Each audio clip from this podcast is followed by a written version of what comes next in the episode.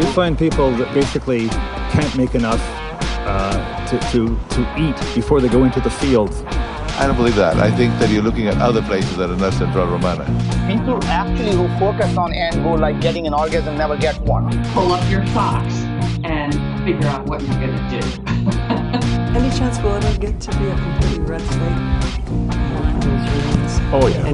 Well, the future is always uncertain, wherever but more uncertain now. And listen, Blue Ivy is six years old. Beyonce's age, and she tried to outbid me on a painting. Everybody in Atlanta right now at the Louis Vuitton store, if you black, don't go to Louis Vuitton today. In That's why you five, need to take a meeting three, Kanye West. two. Bernard Arnault. Hello and welcome to Grubstakers, the podcast on billionaires. My name is Yogi Polywall, and joining me on this episode are my fellow mountain mamas. Andy Palmer. Steve Jeffries, Sean P. McCarthy. And today we will be covering the West Virginia Governor Jim Justice. Uh, by the way, that name Jim Justice very generic uh, to have controversy sick. You you look up like Jim Justice scandal and it covers everything from like the Justice to Jim Crow laws. Like it's just such a beautifully generic name. That More like Jim Injustice. okay, all right. That's a bit of an irony, is that the only justice in West Virginia is the governor. Certainly not the labor laws. Certainly not. Uh, to begin our episode on him, Jim Justice, let's Well, it is injustice that the ordering of society is centered. uh, He actually became the governor by eating the previous governor. I forget if I probably made these jokes on our uh, Illinois Pritzker episode. Sure, the sure. fattest man in uh, Illinois or West Virginia just gets to be the governor. But you know what? Let's let's let's bring it back. I think the country would be in a better state if the fattest person in each state was able to lead the nation. you That's know? why that's why Yogi's leading this episode. You know what I think it is? You is? is dirty Mick. if you're a billionaire, no one fucking wants you at high levels of power. Like Right. Bloomberg got close with New York City because you can buy that position. Mhm. But if you're like running for a governor in uh, like fucking California and you're Mhm. skinny, people are going to be like, "Go fuck yourself. You've already got everything you need." But if you're like a Right. schlubby dipshit, like you know Pritzker or Justice, they'll be like, Mhm. "Okay, fine. He's like us." Right, Right. right. We have a different rule for mayor. It's the whoever's the whoever's the richest person in New York City is automatically mayor. And Mhm. then they got they struck down that law. Well, that is a decent question. That, like, okay, who controls things more? The person that's elected in power or just the richest person in that area? Because in West Virginia, it's technically both right now. But for the rest of the country, it is a decent question to ask who runs shit more? Your local representatives or someone that just has the most amount of money in each state? Oh, it's the money. Like Amazon is just kicking the, you know, Seattle and Washington state governments around. Mhm. Yeah. Like I think I think when someone wants to run for governor, it's like, well, they want they they want to sweeten the pot a little more. Or they they like maybe they just want an extra edge Right. in their It, it, dealings. it is always fun when I go back to Seattle and visit my parents. I'm like, I don't remember growing up in an Amazon.com company town, but apparently this is an Amazon.com company town now. For listeners that haven't looked Jim Justice up, he is six foot seven and a 350 pound man. Uh, he has Got to get those numbers up. Those are rookie numbers. uh, he is has a sandwich named after him at the local Arby's, but at Hardee's there hangs a handwritten note. Hardee's gals, please take care of Big Jim, a great guy. Signed Donald J. Trump. So you know, just great company. This Jim Justice guy. Can you imagine you work at a fast food restaurant, you have to walk by a fucking handwritten note by Donald J. Trump that this other fat ass is a decent guy. It's like the government the governor ever comes in here, treat him differently than all of your other customers. By that I mean much better. right, right. Right. Don't don't spit in his food twice. He doesn't just pay. once. He doesn't pay and he doesn't tip. right. We're going to get to it, but obviously Jim Justice made his money off coal mining. So, you Mhm. know, his sandwich, it's the only one that'll give you black lung after eating it. Why's it got to be black? Mm-hmm. Um, briefly, before I continue this episode, I want to make clear that you know, for all the dunking and making fun of Jim Justice, we'll be doing on this show about his weight and just everything else about this man-child trust fund kid. Uh, He's a good man, and he's got a good soul deep down. well, he is. We like the guy. You Yeah, know, we only right. we only joke about the ones we love. We roast the ones we love. Every billionaire we love. But the thing I want to make clear is that Jim Justice is in a state that is in dire conditions. Like Mm. there, there's poverty in every state of this country and around the world, but some of the worst of it currently exists in West Virginia. But Yogi, that's unfair. It's not like he can do anything about that, being only the richest man in West Virginia and also the governor. I like how you began this like, as fat as he is, West Virginia still has problems though. His BMI is not the biggest problem of West Virginia. It's crazy. The voters are getting together like, we elected the fattest guy we could find. Why won't these education scores go up? You know that he's never been inside like one of his own mine shafts. yeah, no, Because they- that is an occupational hazard. Uh, yeah. There you can't was- fit in there.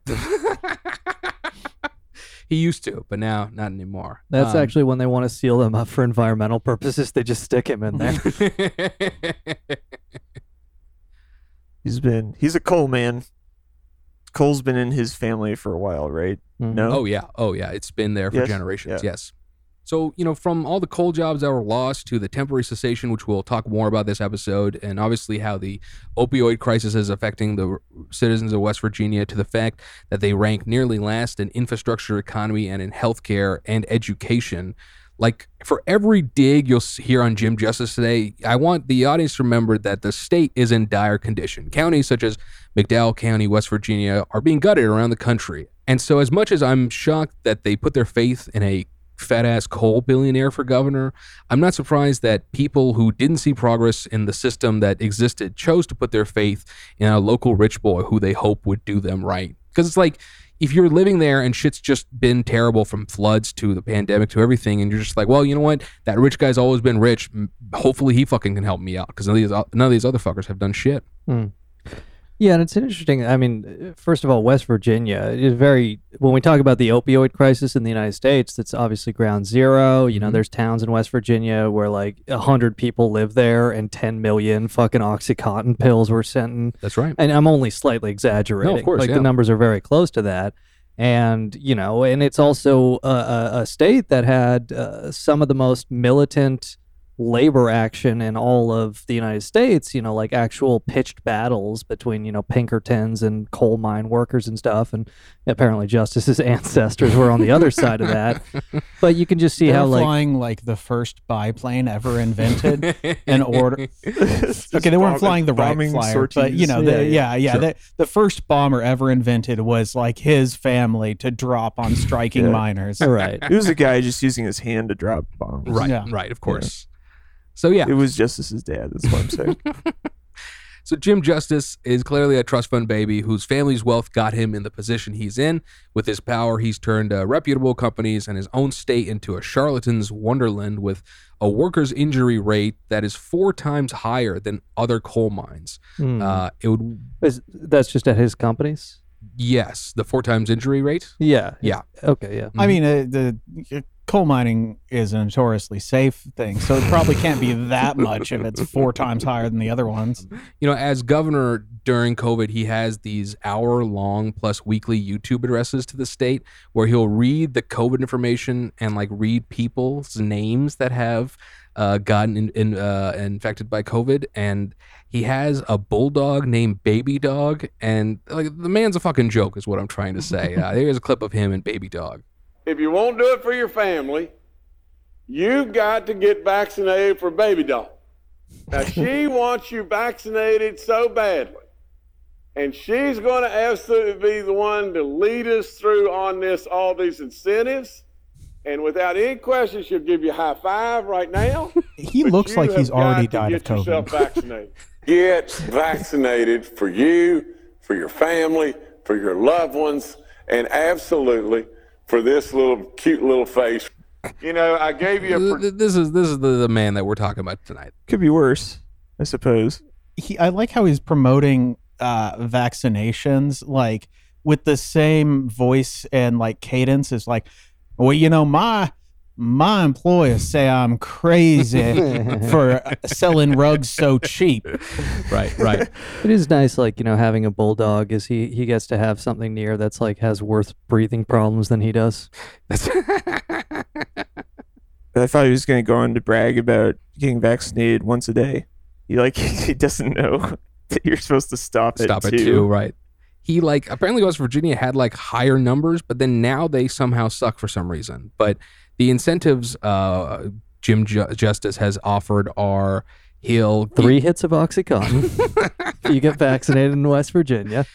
he he's like giving away a hundred and fifty thousand dollar wedding of your dreams, free gas for ten years if you win the lottery of the vaccine. Choose uh, WVU football or basketball season ticket package for two, premium ATV or side by side, top of the line zero turn lawnmower. Or luxury high end cars, weekly prizes for those 18 and plus. Obviously, if you're if you're younger than 18, sorry, he's not gonna give you any of this shit, basically. But I mean, the man is a bit of a goof, if you ask me. Just listen to his voice. prediction on the uh, on the Super Bowl outcome, and I I've got my little buddy here and everything, and this, thi- I've got to reveal the expert that has uh, led me to this prediction. And come here, little baby dog. He's using his dog to do the Super Bowl prediction. Okay, and here's how she did it. She said Tampa Bay. That's He moved the dog's One, hand. two, three, one. 31. And Kansas City.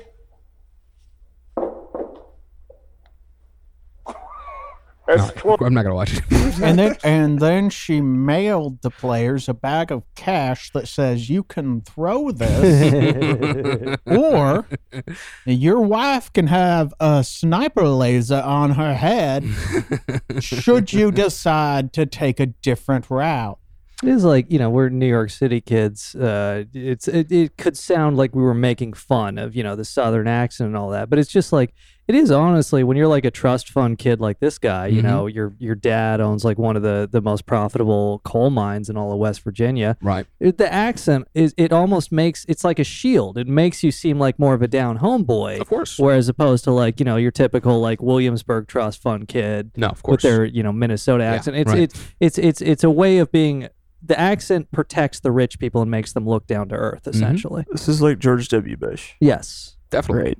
Who grew up in what Connecticut. Connecticut? yes I remember the, the old Conan joke First state court. It was like Connecticut, where presidents from Texas are born. I mean, yeah, Jim Justice is clearly a trust fund baby whose, whose family's wealth got him in the position he's in. And with his power, he turned uh, reputable c- companies and his own state into a charlatan's wonderland with workers' injury rate that is four times higher than other coal mines. Um, it would be very easy to summarize Jim Justice as a Trump light politician with a foghorn leghorn personality. Now, who's responsible? I say, who's responsible for this unwarranted attack on my person? yeah he uh, he actually owns he's governor of the Looney Tunes universe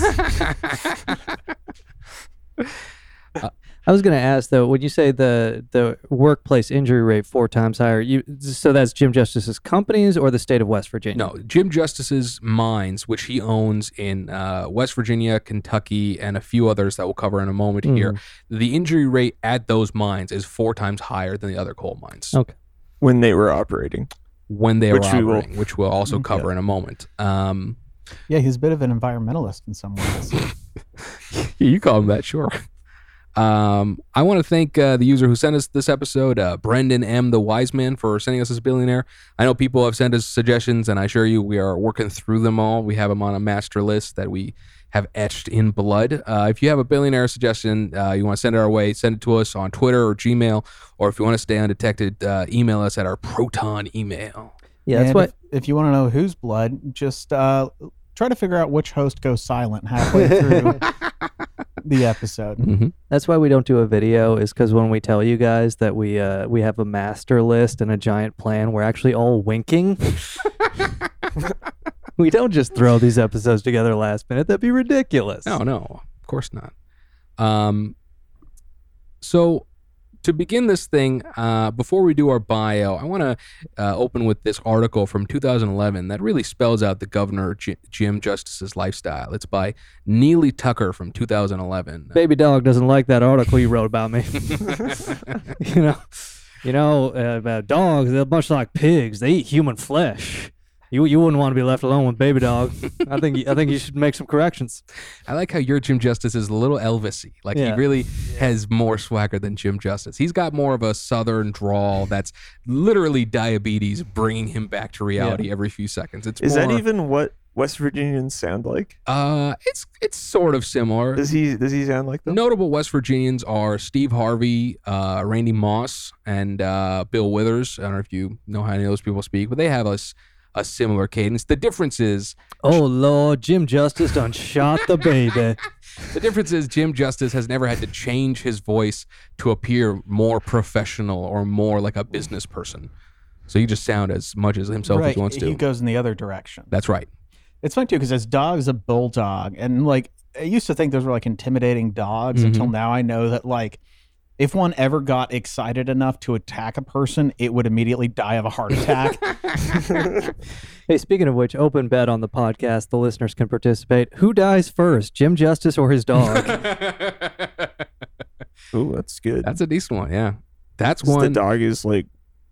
You say it's like three years old or something. I mean, it's not that old, but Jim Justice also doesn't look that good. And there are rumors about his health that uh, we'll cover in a little bit. But uh, well, people think always are thinking that he's going to die, basically. And he's always like, uh, the the rumors are not true. I'm doing fine. My health is just okay.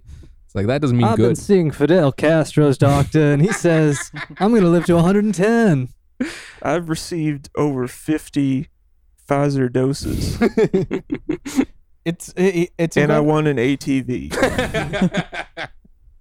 it's it's incredible that he he makes his living off of uh profiting off of people who have to destroy their bodies just Mhm. to put food on the table Oh yeah, and then he used that money to just destroy his own body Mhm, living it mhm. up Hmm. It's true. And you know, Jim Justice, if you're listening to this, we will take this episode down if you rig the vaccine lottery for us. Now, who's responsible? I say, who's responsible for this unwarranted attack on my person? It's, it's him talking to the creditors. he's yeah, he's on he's on the phone with a uh, like a Luxembourg banker. right, right.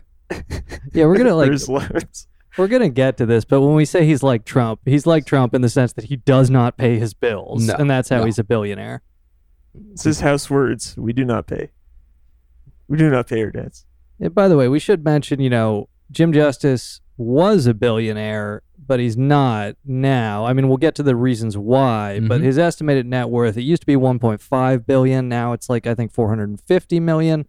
Um, but I believe when he was elected, he was literally the only billionaire That's in right. West Virginia. Mhm. And he's probably Yeah. still the richest person in West Virginia. Most likely, yeah. Yeah. But when uh, he was when he first came on our radar, I believe yeah. he was a billionaire. That's if we, correct. If we'd done this episode sooner, but we put it on the back burner, and this fucker lost a lot of his We money. wanted to honor some interest from the listeners, and we're doing it. this will be something we cover that uh, he is certainly not a billionaire anymore but does that matter in terms of how much power he's lost certainly he's lost a lot of capital but as governor does, what has he retained that he doesn't with this uh, massive amount of money he's lost which we'll cover in a moment here all right to cover this uh, beginning. I this is i this opening of this article from 2011 i like i mentioned is, is spells out the governor jim's lifestyle uh, late on on November 30th, a man named Jim Justice walked into Applebee's restaurant in this town in the southeastern corner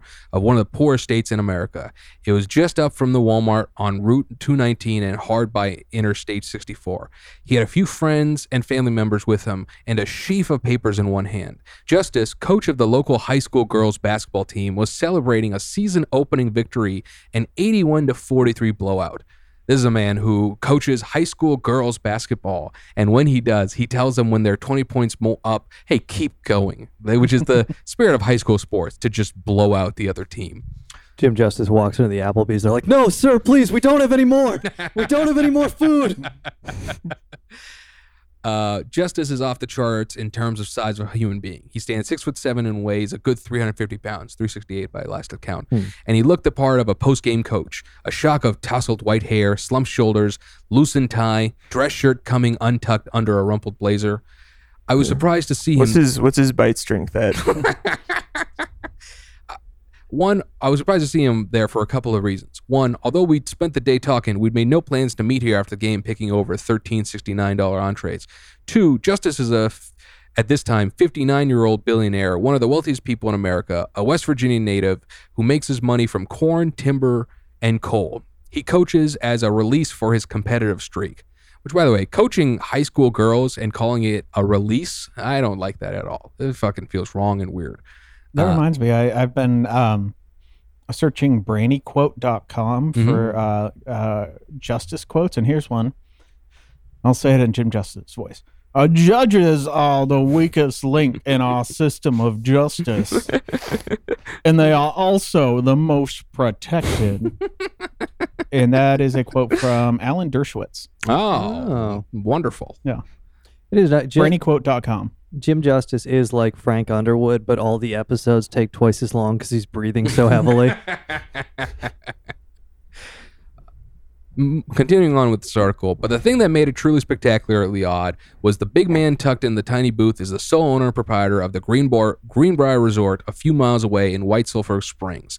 The sprawling 710 room white lace and patisse for icon of American history that has been a destination of presidents, celebrities, and so- society darlings for more than 200 years. He's the owner of every Dorothy Draper curtain, every column portico. It just describes everything there and the restaurants. It's the hotel has nine restaurants and room service. He could reserve a suite. He could do anything in the glittering Jay Gatsby lights below. And yet here he sat beneath the dim lights in a wiped down leather booth at a spot that bills itself as the neighborhood, the Applebee's. He hmm. looked up and saw me at the bar. He laughed and held up the sheaf of papers. He tapped his watch and then made a gesture with his hands as if writing. The papers, I realized, were the contractual documents for a land deal we'd been discussing earlier in the day. He had until midnight to sign or it fell through. The deal was for 4,500 acres near Charlottesville, Virginia, near the homes of Presidents Monroe and Jefferson. The price was 23.75 million. I looked at my watch. It was 11:43 p.m. In the world of Jim Justice, 17 minutes to close on a 23 million and change deal while munching on mozzarella sticks at a chain restaurant beats the Great Gatsby every time. So to me, this is a portrait of a man that that we'll be covering today. A guy who runs up the score in a high school basketball game, shows up minutes before a restaurant closes and orders food, and waits till the last minute to finish paperwork. That's akin to me writing this paragraph minutes before we started this episode. I mean, this is to continually dispel the idea that a billionaire works hard. Like they're just procrastinating just as much as us. This motherfucker's showing up at Applebee's at 11:30 and getting food and being like, "I gotta sign these papers real quick. If I don't do it by midnight, I lose this deal." and they're like, look at his work ethic, as though like, if i i as though like you could have a job as a normal person where you just eat mozzarella sticks and sign your name. and you Well- wait till the last minute. In fairness, based on his BMI, signing paperwork is extremely difficult. This should be considered the equivalent to running a half marathon for the rest of us. Okay, so the more average workers on the other side of that deal, so he's just making their lives hard for no oh yeah. reason. Oh no reason at all. Yeah. Oh, yeah. It's right to the deadline, Mhm. and like there's probably some like closing attorney who's just like, "Where the fuck is this guy?" There's also Applebee's? I'm pretty sure there's not a fax machine in Applebee's, so it's not like it matters whether he signs it at 11:45 or 2 a.m. Sure, or sure. even 7 a.m. the next day. wonder if there's some sort of like you take a photo with your cell phone, send it, maybe. But point being though that like, you know, how many deals were delayed because he was like, I got to go coach high school basketball tonight. I got to really focus on this. Just today, actually, there was an article that put out that the high school boys basketball team, the school board voted against having Jim Justice as the coach. And when the students that were protesting about this were asked, it was because Jim Justice doesn't show up to practice. He only shows up to coach the games.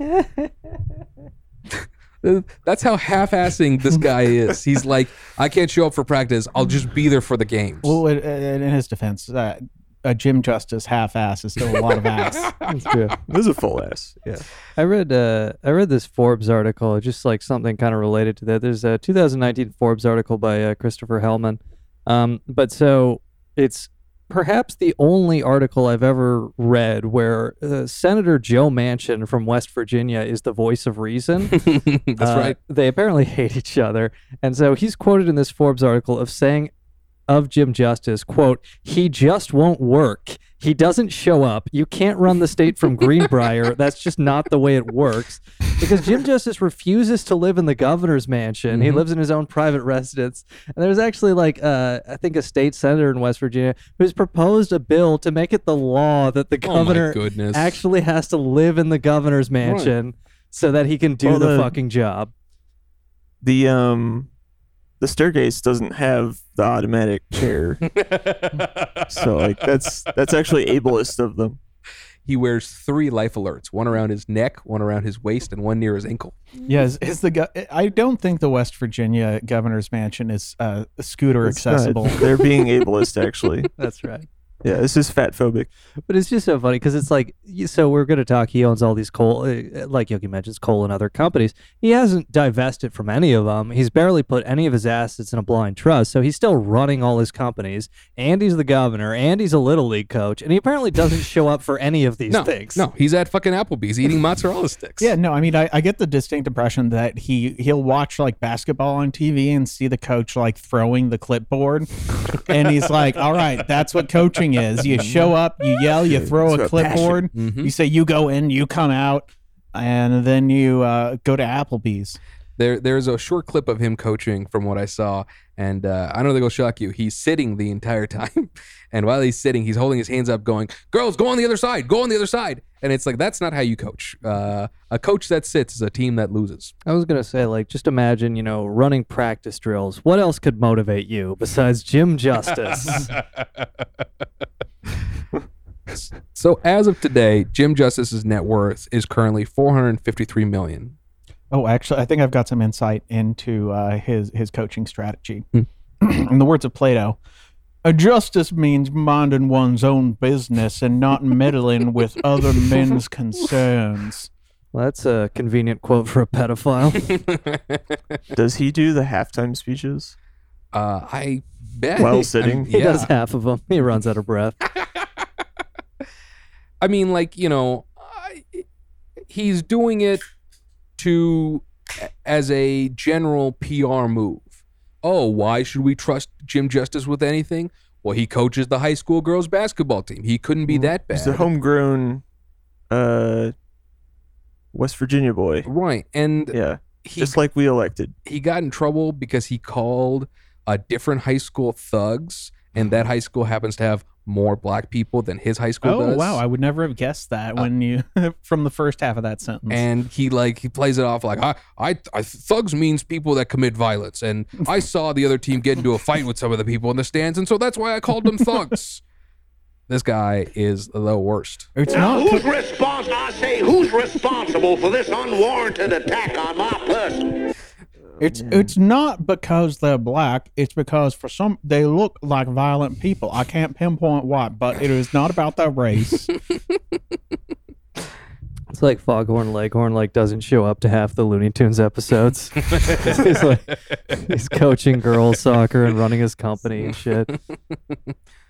So, you know, we're not amending our billionaire rule on this show. Um, I just believe that in this episode, I'll be able to show you why I think Jim Justice could very well become a billionaire again in no time with no real opposition. Right. Um, as of right now, the only remaining billionaire, as we covered, is Governor J.B. Pritzker, who we did an episode on. It's episode 168, and his sister, Penny Pritzker, episode 169. Nice.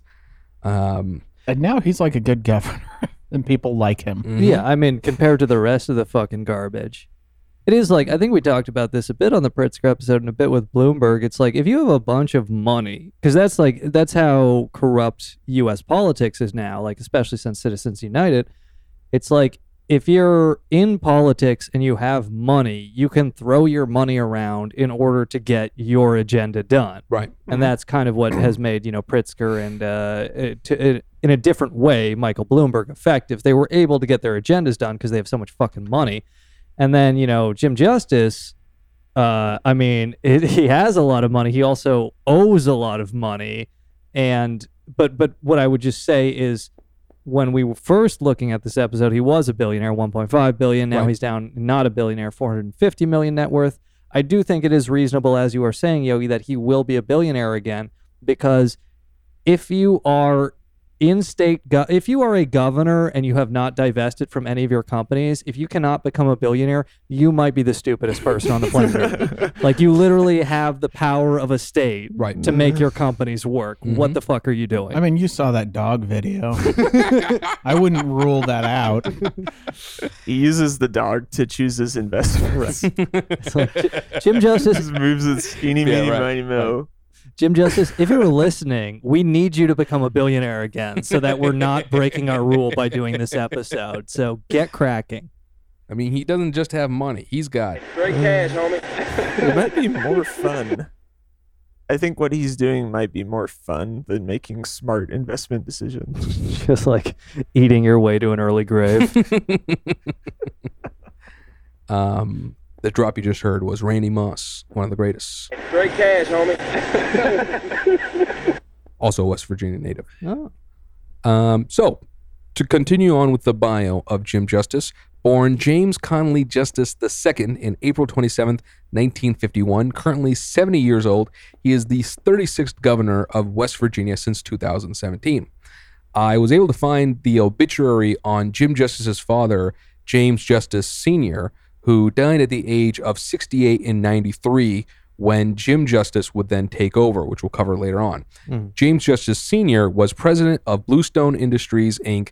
and Bluestone Coal Corp. of Beckley. He was the founder and past chairman of the West Virginia Mining and Reclamation Association and a former director of the Bank of Raleigh and a member of the National Coal Council. He was an engineering graduate of Purdue University and a U.S. Air Force pilot in World War II. Uh, he would also graduate from the Greenbrier Military School in 1943. And I couldn't find anything on Jim Justice Sr.'s father outside, but I mean, him attending private military school, you know that they had money. It's not like they, they, they grew up poor, well, which they, they might have. Military school. How could that be relevant for dealing with labor disputes? Um, but yeah, every single minor lawsuit or issue when it comes to black lung to worker conditions, with everything I've just told you about the companies and the reclamation associations and the former director of the bank, like Jim Justice Sr. knew all that shit going on. It's not like they're like, oh, it's just a thing that's going on. Like, no, their blood is in coal and their money is in their blood. It's funny you mentioned black lung because we were wondering earlier how, despite having one of the highest vaccination rates, West Mhm. Virginia now is doing so bad under coronavirus. Um, Yeah. I mean, maybe there might be something affecting uh, their lungs. yeah, I don't know why this respiratory disease is doing so well in West Virginia.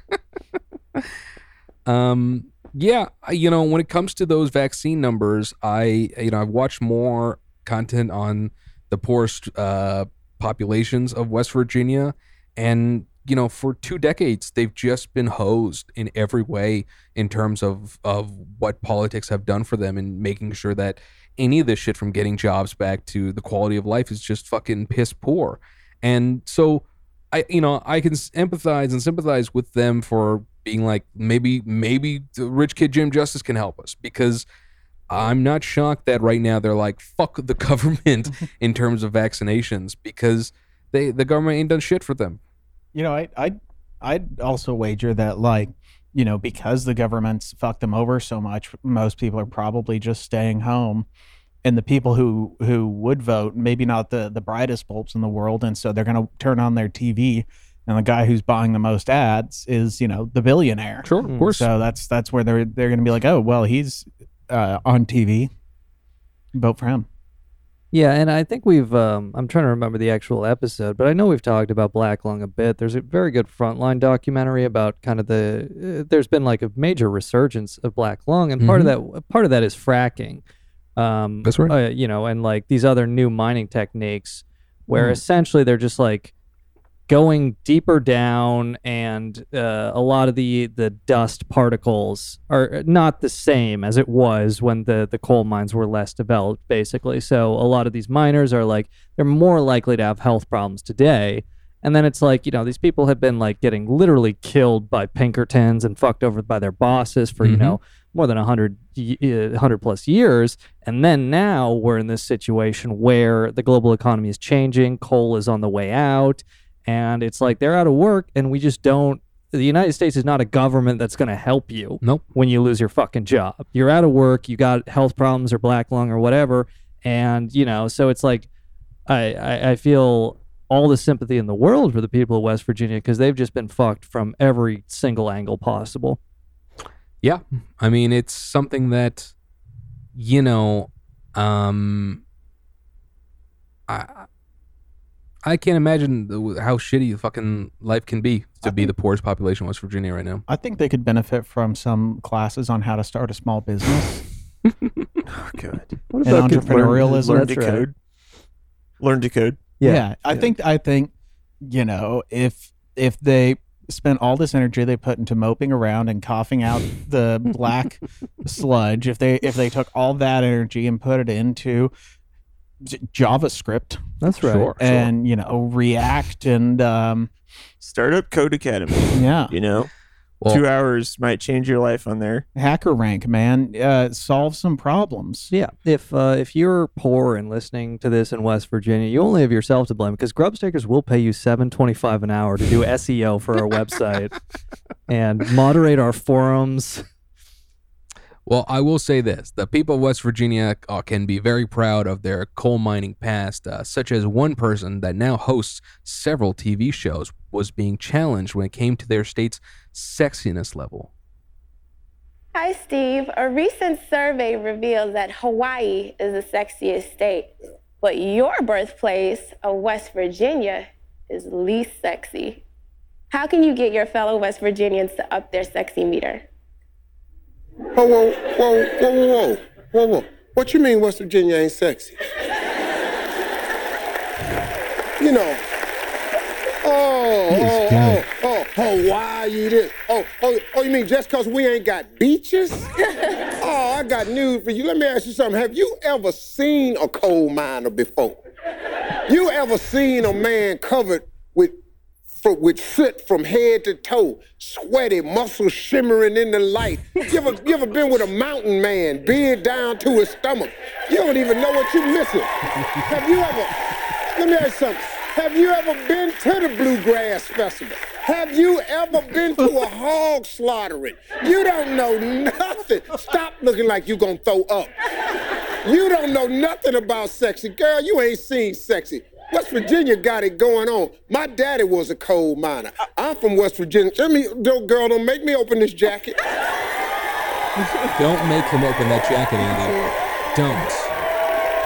I, I wouldn't. It's a very nice jacket. Matter of fact, soon as you meet you a West Virginia man, marry him right away. West Virginia is sexy. I hope he becomes like the Matthew McConaughey and runs against Jim Justice for governor. I would love that. I think that'd be Oh, fantastic. Gov- Governor Steve Governor Harvey. What's his platform? West Virginia is sexy. I'm already committing voter fraud to vote for him for governor off of that alone. I mean, a, a man who's got the balls to uh, go on TV and argue for sexiness. Have you ever seen a hog slaughtering? Oh Lord, Steve done shot the hog. But alas, we're not talking about Steve Harvey. Today we're talking about Now, who's responsible? I say, who's responsible for this Yeah. unwarranted That's right, Steve attack on Harvey. my person? That's right, Steve Harvey. Get your bread up if you want a Grubstakers episode, okay? oh, I, I think I've got some insight into how he uh want how he became a governor. Hmm. Um, here's here's a quote. uh, finally, uh, let us understand that when we stand together, we will always win. When men and women stand together for justice, we win. When a black, white, and Hispanic people stand together for justice, we win. That's a on Bernie quote. It's a quote from uh, Vermont Senator Bernie Sanders. Oh.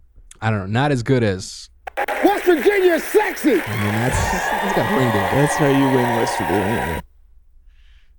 All right, let's go back to the bio.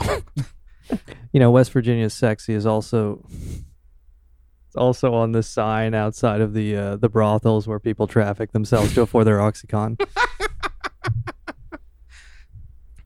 Continuing on with the bio of James C. Justice II, C stands for Conley. He was born April 27, 1951, to James Conley Justice and Edna Ruth Justice. He attended uh, Raleigh County Public Schools and graduated from Woodrow Wilson High School in 1969. He, like his father, attended Greenbrier Military Academy as a postgraduate. That's good that he kept up the workout routine. Governor Justice went to Marshall University in Huntington, West Virginia, and was captain of the golf team for two years before entering his undergraduate degree and a master's in business administration. The governor joined his family business in 1976. Because of his strong interest in nature and the outdoors, he started Justice Family Farms in 1977 in beautiful Monroe County, West Virginia. Hmm. Under his direction, Justice farming operations grew to the biggest agricultural enterprise. His companies farm more than 50,000 acres of corn, wheat, and soybeans in West Virginia, Virginia, North Carolina, and South Carolina. So this man owns the Southeast. It's not like he's just got West Virginia and a lock hold. He he's the biggest farmer uh, east of the Mississippi River. Yeah, I don't know if you're going to get to it, but I read some stat about like his dad sold a lot of the coal mining properties for some crazy number, like several hundred million or something. I mean, um, I I don't know if you have like a number for his dad's like approximate net worth, but when we say he's like a trust fund kid, he definitely started out like an inch from home plate. Yes, I don't have a number on his dad's net worth, but are you referring to the Mechel Russia deal?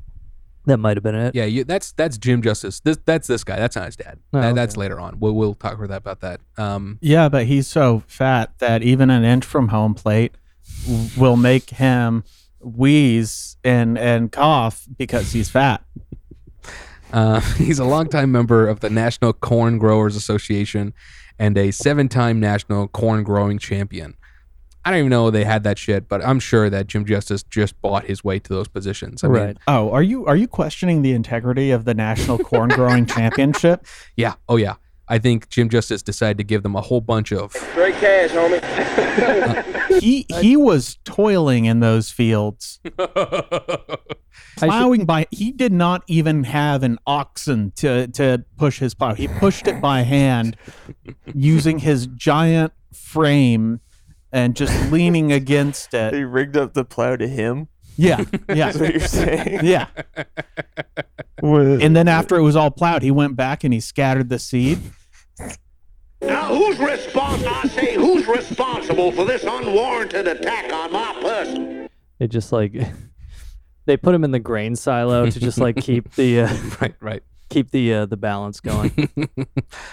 The lack of grain Yes. is made up for with his heft. Right. Yeah. Yeah. When they, when they, they that's how they rip off uh, when they're when they're wholesaling grain. They Right. just put them on the scale, see if they don't notice. Um. Well, I did want to say, uh, uh, Jim Justice, according to Forbes, uh, he has a self-made score of four out of ten, Oh, which means that his high. father had ten billion dollars. That's right. Because I think we've learned any self-made score less than seven means their father was literally a billionaire. Yeah, I mean, adjusted for infl- inflation, I think you're probably one thousand percent. Is that like Kendall Jenner is more self-made than him? That's right. Yeah. I think her According number was to six. Forbes. Yeah. You know, I did look into Jim, his dad, the Justice Senior, and that guy has like three to seven different coal mining uh, patents. And so, you know, in terms of Jim Justice Jr.'s like, you know, prowess in all of the other states for mining and, and farming and stuff, it's just name recognition. Your dad helped us do all that shit. Sure, we'll we'll let you do whatever the fuck you want in the Southeast Corridor. Yeah, I was gonna say for our listeners, like uh, you might not know Jim Justice's dad, but like any uh, Woody Guthrie or Pete Seeger song about labor, that's actually about Jim Justice's dad. Yeah, definitely. So Jim Justice uh, is a member of the National Corn Growers Association and the champ. all right, son of a Also, shit. the National Corn Eaters Association. uh, from He's this fat, ladies and gentlemen. Profile on him. He's uh, we got another half hour of these. he's a passionate sportsman himself. He developed Stony Brook Plantation. well, a- now wait a minute, Yogi. It's just for the people, profile. people trust us to say facts on this Well, podcast. the- uh, the- it connects to the fact that he owns a 15,000 acre hunting and fishing preserve in Monroe County, West Virginia. Just like He um He fishes with bombs. Right. Yes. Yeah. Well, it's it's like a survival of the fittest thing. Any pheasant that can get more than ten yards away is safe. he just uses grenades. He Yeah. sits the entire time. Well, in 2016, Jim and his great bird dog companion Lily bagged 73 grouse in our mountain state. You listen, the, the smoke up this guy's ass is a lot because it's a big ass, and so you really need to blow as much smoke as the ass can take. Um, so in '93, Jim Justice Sr. dies, and Jim Justice, our West Virginian governor, becomes the president and CEO of Bluestone Industries Inc. and Bluestone Coal Corporation. Uh, over the next 15 years, Jim launched a massive expansion of multiple businesses, which included significant coal reserve expansions, Christmas tree farms, cotton gin, turfgrass operations, golf courses, timber enhancements, and land projects, just to mention a few. Before becoming governor, he w- was the president and CEO of 102 different companies. So he doesn't just have like the governor's seat. This motherfucker had the fucking entire southeast area by the balls, if you ask me. Hmm. Like that is an insane amount of companies to just be like, I run all this shit. I wanted to ask, like, just to kind of back up a bit. Um, so I know his dad on the coal mining company. You looked a while back on his family tree. I mean, like, how far back does coal go in the family? I Or from what you were able to find. From what I found, it just goes to his his dad. I don't think that his grandfather, who I did find Conley James's uh, obituary, he lived till uh, or he he lived till 1883, if I'm not mistaken, or no, no, he he was born. I can't remember. It- Yeah, yeah, but basically. I couldn't find shit on that guy. Yeah. his last name from that patriarch does link to a Kentucky Conley that's now um, a politician. I think a ju- uh, judge or something. The point I'm trying to make is the Conley family, the Jim Justice Conley family in that region, they've just run shit. If I was able to look far enough back, I'm sure I could have found plantation owning whatever, you know. They they survived the Civil War because Union soldiers thought they were too fat and funny to execute. they were doing they were doing fatty Arbuckle routines for Sherman's troops, and they were like, "Yeah, we won't put him against the wall." Uh, so he's born fifty one, and like his dad. Do you have the date his dad like founds the coal company, or um? No, I I, I believe that. Yeah, I don't have those dates. No. Okay, so it but it, it probably It's- goes back to like near his birth, basically. Basically, the thing that's frustrating is you look up Bluestone Coal Corporations or Bluestone Industries, and you find like a thousand different companies. Yeah. Like it's not, you know, I, I tried to find dates on some of these facts that you asked, Sean, but the biggest problem is that it's so generic sounding that you find Bluestone operations that are completely unrelated to the ones we're discussing. Mm. Well, I mean, it's just like it's an interesting thing with coal mining to me, like or being a coal mining billionaire or whatever, because it's like, yeah, this was a fucking great racket for the longest time. Oh, This was yeah. like where energy in the United States came from, and you know, as we all mentioned, all the butchering of the union organizers and this kind of stuff, like. It was a great racket, and now like that Jim Justice has inherited it, it's not as much of a great racket anymore. But it's uh, it is it is just interesting to put in, put in perspective like how how far ahead of the rest of us this guy started out. Certainly. I mean, it you know, that that military school he went to, Greenbrier, it's a museum after it's shut down. Hmm. Like how many schools you know of when they're closing down, they become museums to what they once were. Like it's a perfect example of like the amount of wealth required to be into uh, these circles. It's what uh, Fidel Castro did to the uh, the mansions of the sugar farmers, or no, the uh, the sugar plantation owners Sure, in right. Cuba. So yeah, any any place that's like really horrific throughout history eventually becomes a museum. Oh yeah, certainly. Or like a location for a wedding, like a bunch of plantations are in the South. Oh yeah. I mean that thing he mentions for the vaccine being the 150,000 dream wedding, it's just him putting on a wedding at one of his locations. Like it's not it doesn't it cost him nothing to be like, "Yeah, we'll open a date for your hmm. future wedding lottery winner." Like the man half-asses everything. It's a lot of ass, but it certainly is half-ass. Hmm. Um, to recover a bit of uh, Jim Justice, uh, when he after college beca- would become involved in the family business in 1977 these are additional companies after bluestone coal and bluestone incorporated he started bluestone farms an operation that grew to more than 50000 acres in four states and is the largest grain producer on the east coast during this time he also he was developed fired for eating half the grain. well he had to start it to make sure he would be fed He Uh, misunderstood sell the best, drink the rest. I wish I got Jabba the Hutt drops.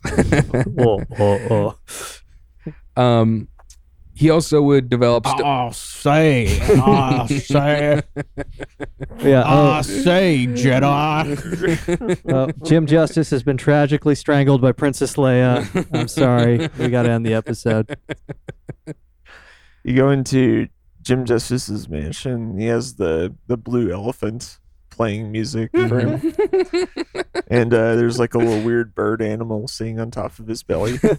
That's like that's what his bird dog is, or lady bird. What's his dog's name? uh, a baby dog. Baby dog. Yeah, Mhm. That's one of them. Baby dog laughs at all his jokes. Solo Wookie. Ha ha ha. um, so yeah, so his dad dies in '93, and he just inherits all of the companies and just becomes here's the keys to the empire, kid. Uh, in 2003, he would establish the James C. Justice Companies Inc. to acquire additional mining operations. Uh, the business moved into Kentucky in 2007, Tennessee in 2009, and most recently into Wise County, Virginia. It was Bluestone Industries and related companies, West Virginia mining interests that Justice recently sold to the Russian company. I did just want to mention uh, one anecdote from the uh, Chris uh, Helman article in Forbes Mhm. uh, that Jim Justice tells about his own father, which maybe this will give you some like idea of both their personalities. Right. Uh, Jim Justice says that he was working at his dad's company at uh, 19 years old, and he goes into his dad's office and he talks about like I have some sort of problem, I don't know what to do, and he says his father explodes up from the desk, grabs him, slams him against the desk, and says, "There's always something to do. Remember that. You damn well better remember that." So it's like that's the kind of man his father was. Yeah, I mean, I'm not shocked that that dude was a psychopath. Hmm. Like, uh, there's a photo of his dad from the Greenbrier military, and like, you just know that that dude was like, you can punch your way out of every fight. Right.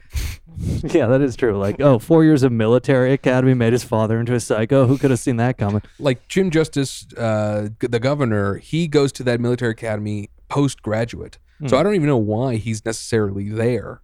Like his dad was there, like at the school, like you know, learning the thing. But I, it says it goes postgraduate. I don't know, man. It's just a weird fucking thing. Well, they say that uh, military justice is to justice what military music is to music. that is uh, Groucho Marx. And so, you know, BrainyQuote.com. moving forward to um, some of the scandals, we're going to talk about uh, one of the first things is the loophole that Jim Justice uses to leave mines and workers idle. Um, this was an article from 2018 that talks about the temporary status to defer environmental cleanup and leave miners in limbo in some cases for decades. Um, there's this thing, it's a that Jim Justice has exploited. It's a regulatory loophole that allows him to leave mines idle and defer environmental cleanup. Uh, this is from Climate Home News. In Virginia, only one of Justice's approximately 20 mines still produces coal. Instead of closing the operations and restoring the land, his companies often place their mines into temporary cessation. Under this status, regulators allow miners to pause both production and land reclamation. Hmm. Temporary cessation is meant to be used sh- a short-term response to low coal prices. In Virginia and other states, it must be reapproved every six months.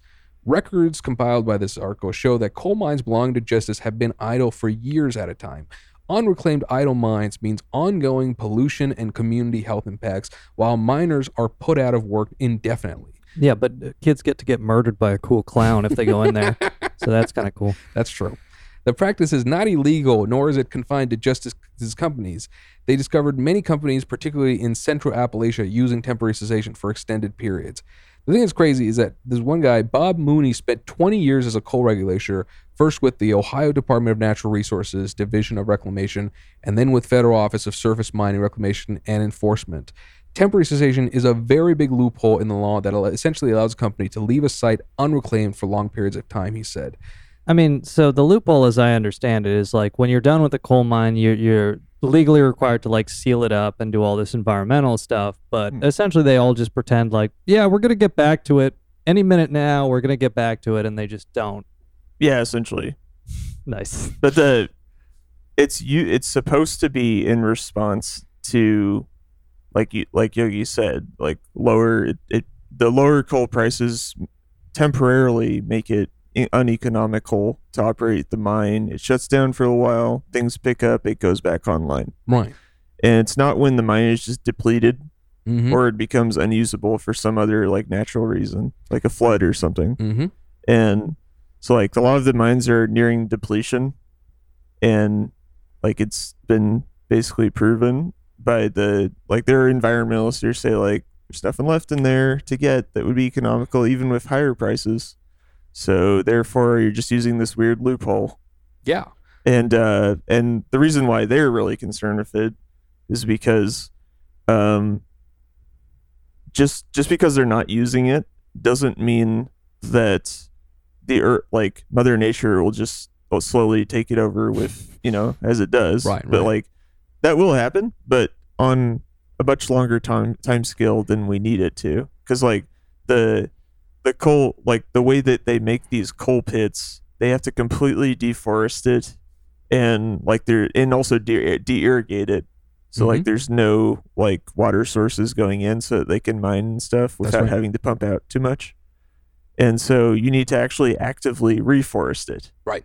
and how you start that process is usually saying like all right it's depleted and then they start the environmental cleanup and stuff legally Right, right. And it seems like his, plan is just to uh, avoid those costs, which I, I think are supposed to go to the, the owners of the mine uh, after they're depleted. Maybe, maybe it's the government, but it seems like his strategy is just let it sit there until um, he just uh, has that company declare bankruptcy and then someone else has to eat the costs. Yeah, I think I think why he's not doing it is because it's kind of valuable to choose when you pay things. Yes. And so when you he he effectively gets to choose when he pays the cleanup costs. Right. To initiate that. And you know, there's some tax breaks and stuff for invi- if you if you willingly uh, relinquish your property to the environmental cleanup authorities, you get some tax breaks and whatnot. But it's still expensive. And he doesn't want to pay that. I wonder if those tax breaks, um, if there might be a government effort to make them a, a little nicer, a little sweeter. If maybe there's someone advocating for that in the government. Oh yeah. yeah that's in there. so like the reason i was puzzling over like why doesn't he just pay it and i'm like well that's because there's an option value to it because he was literally part of the government for a while And and he he was gets- probably thinking maybe i can just make it sweeten it the deal through congress or something for i mean through uh, the parliament Yeah, the uh, the Forbes article I was citing earlier, uh, we'll we'll link it in the show notes. I do recommend because it's basically just like a series of anecdotes about bills Jim Justice has not paid. Oh, yeah. and it's a long series of anecdotes. But the uh, the author Chris Helman he makes this uh, interesting point. Um, and and this is as of 2019. It might have changed. The entirety of Justice's empire rakes in some 450 million dollars in annual sales. That's their number, so we're taking their number. About 450 million in annual sales, mostly from mines, farms, and the Greenbrier. The biggest chunk, the decades-old Bluestone coal mines, which will extract an estimated 2 million tons this year, is Mhm. fetching in the neighborhood of 270 million. It's a low margin affair. Annual profits to the Justice family are probably on the order of about 20 million. So it's like, yeah, he takes in, you know, 450 million, his number, but because I think in a large part because of larger trends regarding coal, it is such a low margin affair that it's like, yeah, it makes sense for him to fight over every single fucking penny. there's actually another legal deployment of temporary cessation as it relates to um, fracking technology. Hmm. So in 2020, when oil prices went to like zero or negative, and it was like really funny for Right, a right. minute, um, it became uneconomical for a lot of like the refineries that received their product to keep running, but they were allowed to through temporary cessation laws. They were able to convince like there were a couple refineries that went bankrupt basically Right. and they were allowed to keep running though because it was too expensive to shut it off Ah, gotcha. and so they're like well we're going to temporarily keep running so it's kind of the flip side of this Right. Right. to in order to keep them employed and working and also emitting hydrocarbons into the, the atmosphere because it's too expensive for us to shut off the plant. Right, right. And so we'll just keep going through that. Yeah, that makes sense. it's like kind of wild because there is like a technical reason to do it. Um, It's like a judge who hates polar bears and he issues an injunction. You have to keep going. you cannot shut down this operation. you know, and it like uh yeah i mean well in the case of in the case of fracking or coal it's like i mean climate change you kind of a moral imperative to not do it anymore Hmm. but there are some i can think of some scenarios where the law would be useful Sure. but he's obviously taking advantage of it you know, continuing with this piece to see how much he's been taking advantage of it. Uh, while his companies have idled mines in West Virginia, Kentucky, his Virginia operations rely the most on temporary cessation. Records from the Virginia Department of Mines, Min- Minerals, and Energy (DMME) reveal permits belonging to Justice's largest companies operating in the site, the state. A&G Coal Corporation have been approved for temporary cessation 20 times since 2012.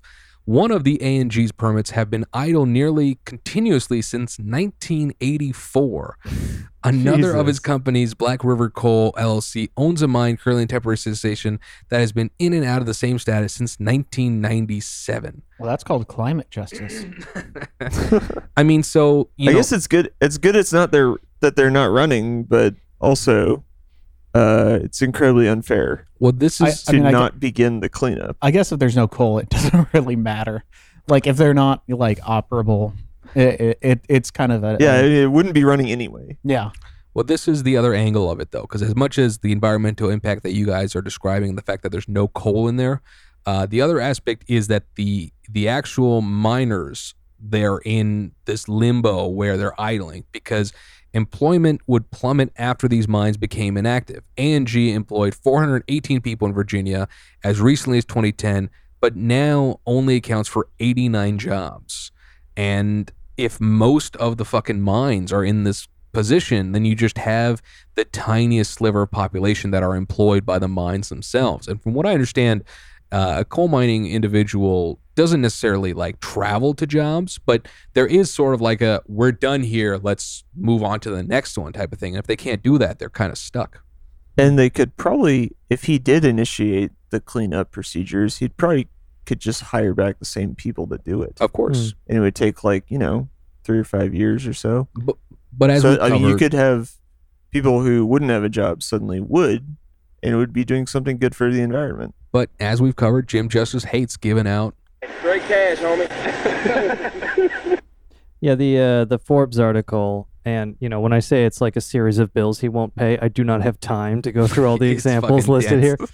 but uh, specifically on the question of mine reclamation, they give this stat uh, as of 2019. The Virginia's Department of Mines, Minerals, and Energy estimates that uh, Justice's coal companies face $200 million in mine reclamation liabilities. Justice claims it will cost closer to $10 million.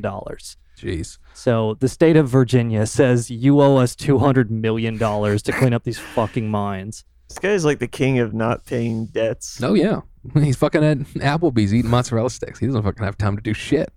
You know, from this uh, a, a graph from this article. But remember, if you don't pay back your, your student loan debts for uh, spending fifty thousand dollars on a communications degree, it will be garnished from your Applebee's paycheck. I'd like, you know, we should spend an episode just going through all the lessons from rich people we've gotten from this podcast because I think one of them is like, if you're rich, don't pay any of your bills and make them take you to mm. court. Oh yeah, and mm-hmm. you know obviously trump and, and jim justice and others but it would be funny if like you know like let's say local podcasts started doing that like you know the most successful ones like chapo were like yeah hey we'll pay you like 50 bucks for this idea and then just don't pay up. Just be like yeah sue us. We have the number one patreon. What are you gonna do motherfucker? I mean, I've been advocating for grub stakers to just take out a bunch of massive loans, uh, you know, have some executive bonuses, and then declare bankruptcy, and then um, uh, Grub Rakers LLC Mm, nice. uh, will will open up and take some massive loans of its own, You know what I'm legitimately mad about is like when COVID started, you know, like a year and a half ago or whatever. We were joking on the podcast, like let's take out PPP loans for Oh, yeah. grub stakers, and then like you know, just a few months ago, I talked to like various stand-up comedians who just took out like multi-thousand dollar PPP loans and never had to pay them back. What? Really? Yeah. Like, you know, I don't want to name names, but there are like comedians I know who like took out, you know, like five or six thousand loans. And just like just your money. So it's like it, it gets annoying like the amount of like things we've done as a bit on Grubstakers that we should have just actually done. Should have done them. We should have just been like this pandemic is fucking our money. We need 10 grand for Grubstakers. And we might have gotten it. Uh, there's this graph on this article that shows the lack of the, the dwindling jobs. In 2008, uh, A&G Coal had 450 jobs, and in tw- 2017, they were down to 28 jobs. So I think a, a part of this from what you guys are talking about, why he doesn't just set up shop outside of just paying them bills, he gets to then say, I'm CEO of a hundred companies. When in reality, let's say 40% of them are not really doing anything anymore. It is Hmm. almost a ghost corporation similar to a shell corp of like, it exists, but not really. And uh, yeah. Well, it it is funny. Like it is.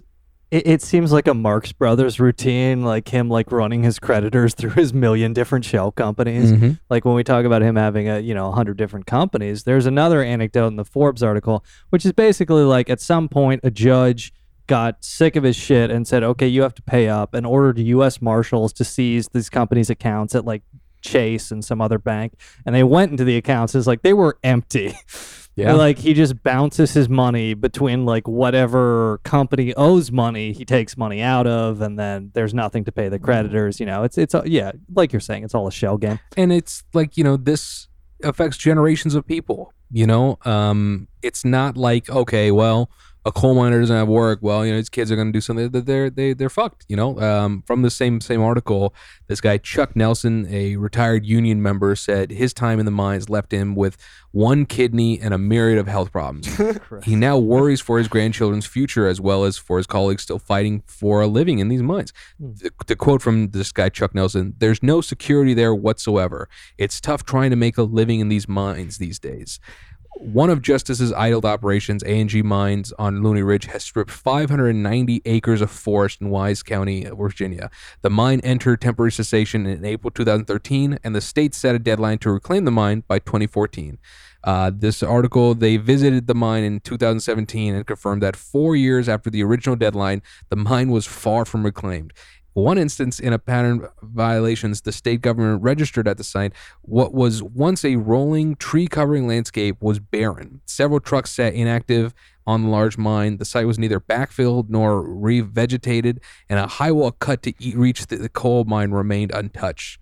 Um, Capitalism fucking rules, man. the employment logs that had 160 people in 05 now have 36 and i'm showing the guys a photo of this fucking pit that just exists there now Uh, Right. That used to be like a green hill, and Right. then they just stripped the hill. But think about he's like preventing people from getting Lyme disease Yeah. by destroying all this forest. Sure.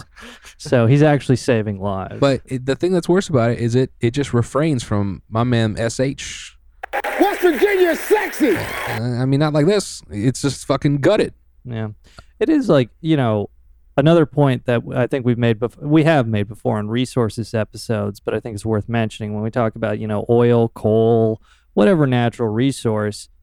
The United States has a policy where we've decided that these belong to individual capitalists, whether instead of the broader public. Like Right. just as an example, Norway they put all their oil wealth, or at least a percentage of their oil wealth, into a sovereign wealth fund that's shared among all citizens of Norway.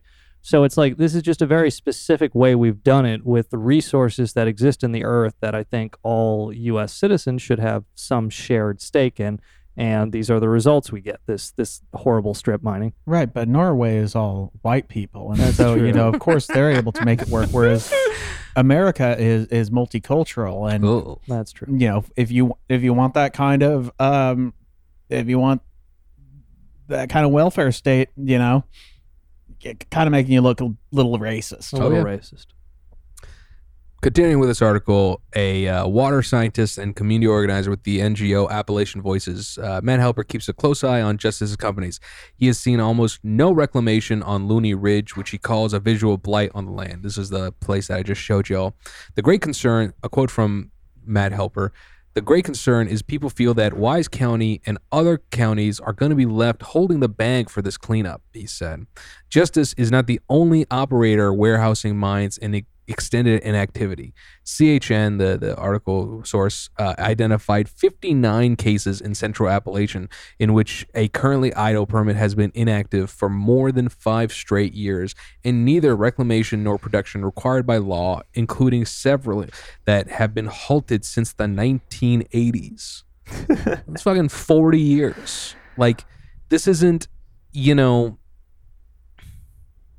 for 40 I mean, years. it could it could be early 30s if it's Sure, from the 1980s. sure, that's fine. But which is still young.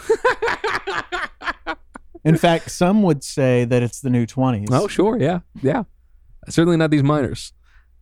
Uh, still, well, okay, yeah, maybe. but I mean, you know, the point is, is though, is that like this problem is not being solved, and with Jim Justice becoming governor of West Virginia, the problem's not going to get any fucking better.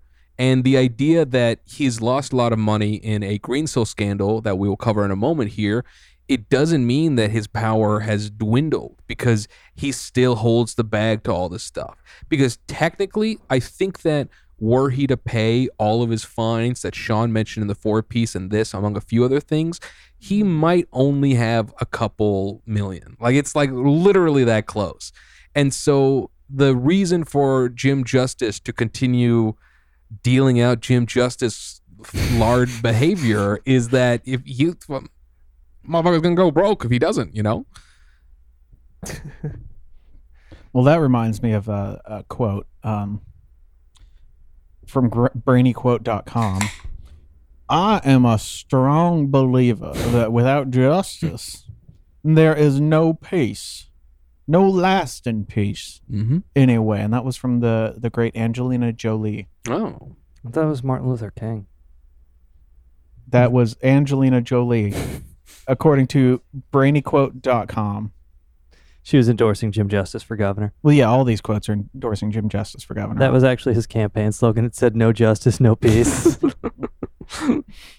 because he was going to have his goons burn the state to the ground if he didn't vote for him. Yeah, his campaign poster was like those uh, murals in Belfast that show like Tory armed militias. Just like, uh, just a, just a bunch of people in ski masks. No justice, no peace. And so this problem that's continuing in the southeast corner of the United States is one that, you know, for Nelson, the ma- the guy in the article, he says the bottom line is when they get done mining here, the coal companies are going to pack up and leave. We're not their concern here, and he's right. The coal companies have fucked these people and made it so that they're just in limbo and fucked. Um, Sean, you got another piece on when it comes to Jim Justice. Right. Yeah. I mean, just from the same Forbes article, and again, I can't go through all these these examples, but I I think this one's a little bit amusing. Um, so I'll just I'll read it here from Forbes. Uh, it's about a company he has called Kentucky Coal, and Forbes calls this a particularly instructive case. Uh, it's one of more than a dozen mining, or sorry, Kentucky Fuel. Um, it's uh, it's more than uh, one of a dozen coal mining companies owned by Jim Justice and his children and run out of Roanoke, Virginia. In 2014, Justice personally signed an agreement with the state of Kentucky, promising that he would quote unconditionally and irrevocably guarantee that reclamation work on Kentucky Fuels mines would be completed by November 2015. Mm. In return, Justice negotiated 4.5 million of civil penalties down to just 1.5 million. And Fa- of course, he didn't didn't follow through on that. He did it in October of 2015. That's right. He did it even before the deadline, under cost, on time, Of and under budget. Uh, no, fast forward to 2019. The work is still not done. Kentucky's Energy and Environment Cabinet, which is the state's EPA, Right. has asked a judge to snap back the remaining three million in fines plus interest. The agency says it no longer trusts Justice's companies. Hmm. It seems it has reason. Kentucky Fuel was also caught mining without a permit in an area where the state had ordered work halted three times. Oh my god. Uh, quote, Kentucky Fuel removed coal as if the Commonwealth cessation orders did not exist, unquote. So the state ordered them to stop work three times and they just fucking ignored it. Um, and then, then here's the punchline. Justice's company, justice companies have filed personal lawsuits against Kentucky state employees, alleging in one case, quote, malicious closure of a justice owned mine. The agency says Justice is attempting to, quote, intimidate the Kentucky government into re- renegotiating the 2014 deal. So the agency has advised its employees to, to be careful, quote, because Justice defendants have no apprehension about filing personal lawsuits based on falsehoods and fabrications. Cabinet employees have been instructed to avoid speaking with the defendants without a cabinet attorney present, unquote. Agency attorneys have expressed awe at the mendacity, arguing in court filings that, quote, few will choose public service if coal billionaires are allowed to intimidate state employees with impunity. uh, and then Justice says uh, Kentucky should, quote, be forever most appreciative for the work he's already done. So this fucking guy, like, ignores state orders three times, then starts suing individual Kentucky employees oh, who try to enforce orders against him. That sounds like justice has been served. Now, who's responsible? I say, who's responsible for this unwarranted attack on my person? So now we're going to move on to when he lost over $700 million because of Green Greensill Capital, another topic we've covered previously. Stephen? So you might remember we've covered Lex Greensill before in his company Greensill Capital. Mhm. In 2020, it was revealed that they had a shit ton of bad loans, like uh, Greensill Capital, that is. Right. And they're so they're a s an international supply chain finance company. Mhm. So they collateralize people's receivables that they get and then make loans based on that. Right. And they did this they the only the only sort of innovation they did is they just made it really really easy to do that for companies with an app pretty much. Sure. And it was kind of this niche finance area that exploded into uh, a multi-billion dollar industry. Right. And Greensill was at the middle of it. So that kind of exploded at the the last quarter of 2020 and then we Mhm. did an episode on it. And well anyway, Justice was caught up in that. And how they were caught up was Justice and his wife personally guaranteed a loan of $700 million Jeez. to his coal company, Mm. Bluestone Coal. And they, um, once that was in 2018, and he's kind of arguing he didn't know Greensill was, um, fucked up. I didn't realize And, uh, Greensill was a bad company. uh, Greensill. So Greensill filed for uh, the Euro- the EU equivalent of bankruptcy in the EU, and the Greensill version, the Greensill company based in U.S. also filed for bankruptcy recently, Hmm. and Governor Justice is suing, trying to sue Greensill right now, oh, saying, "I didn't know they were fucked up, but they were." Right. and they tricked me. I was defrauded. I was I was forced into a a fraudulent loan. Now, who's responsible? I say, who's responsible for this unwarranted attack on my person? Now, Yeah, I'm not no so- fancy governor, but when I signed this agreement with Greensill, I thought they were supposed to pay me.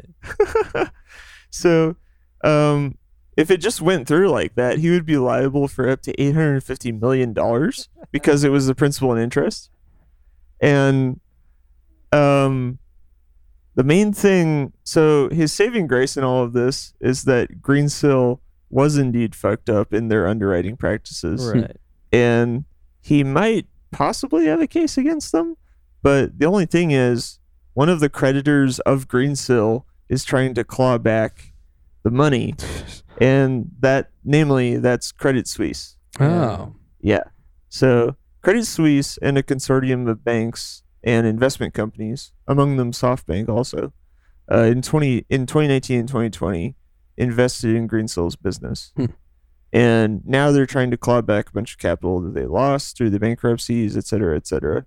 And part of part of the fallout is well basically like Justice's his his mistake was he got involved in bigger international capitalists Right. instead of his national level one and they it just exploded on him and so now he owes up to 850 850 million dollars and that's sort of the main reason why he's not no longer according to Forbes a billionaire I'm anymore sure, I'm sure he'll pay though. because it's well it's a, it's a legal contingency and you know you know you don't you never know what will happen in the court but it's probably the case that he'll owe at least I don't know half that Sure. and that would make him still not a billionaire Right.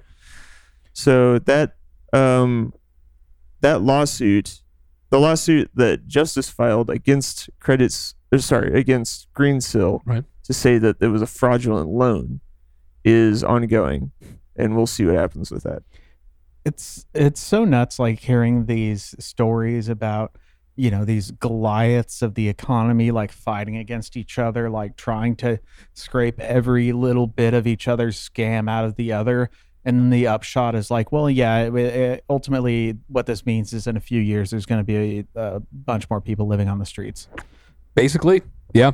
It's yeah. what, what what an apt way to look at billionaires fighting. It is. I mean, it is. That story is so funny to me too because it's like so his net worth 1.5 billion, and he basically guarantee he signs paperwork that puts him on his on the hook for half of his net Yeah, worth, yeah. and it's like. Yeah, you should have waited till midnight at the Applebee's on that one, buddy. Shouldn't have been so don't know. punctual about that paperwork. he, was at, he was at the Taco Bell for this one. how how many of us uh, let let he who hasn't binged on mozzarella sticks and made a bad decision Now, who's responsible? I say, Throw who's stones. responsible for this unwarranted attack on my person? I was just reading this Forbes article. It's like this is the cheapest guy on earth. Oh, yeah. Who's just like, yeah, half my net worth. Sure, Lex Greensill. You pitched me. I will put half my net worth on the line. Mhm. I just uh, he thought he was a big fish. Yeah. But when he went into the international arena, he just encountered these like fucking like Deutsche Bank level people. Oh yeah, and basically who I just mean- fucked him up. So you remember when you guys were saying earlier, like either he's gonna get his billions back, or he's the dumbest guy on earth.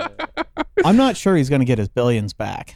Well, and it's like just again, like re- this Forbes article. So, like one anecdote: there's a town in Kentucky, population fifteen Mhm. desperately needs money for its underfunded schools. Right. They are suing his companies for two million dollars in back taxes that he owes, and he's of course like fighting it. Yeah. And it's like, okay, yeah, two million for the schools, I can't do that, but seven hundred million for Greensill, fucking give me the paper, I'll sign it right now. Mhm.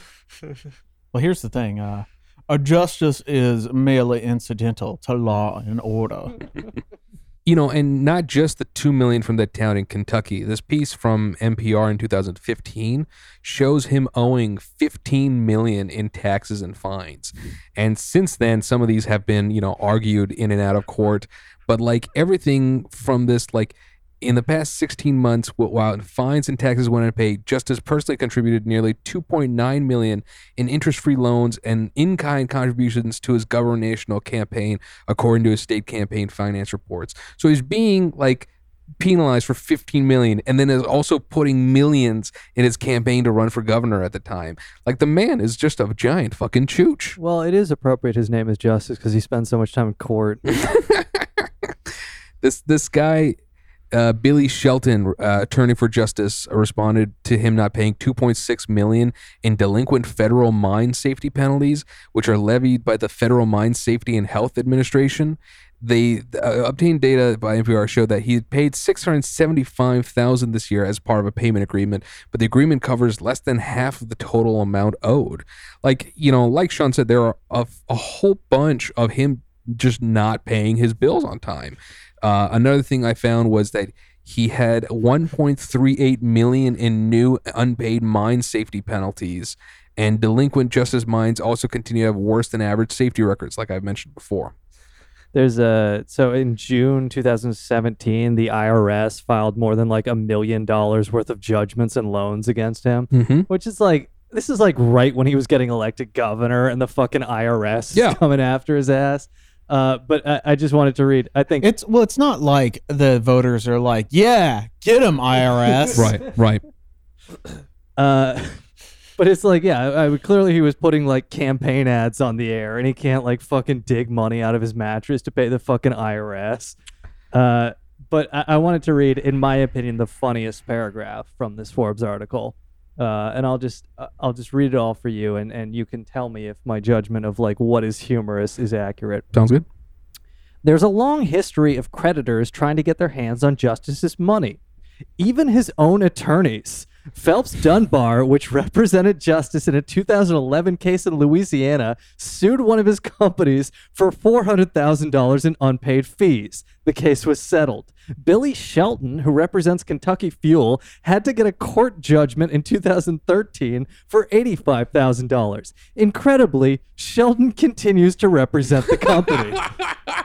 so his own fucking attorneys had to sue him for like their back pay. Yeah. And some of them still represent this Mhm, fucking guy. mhm.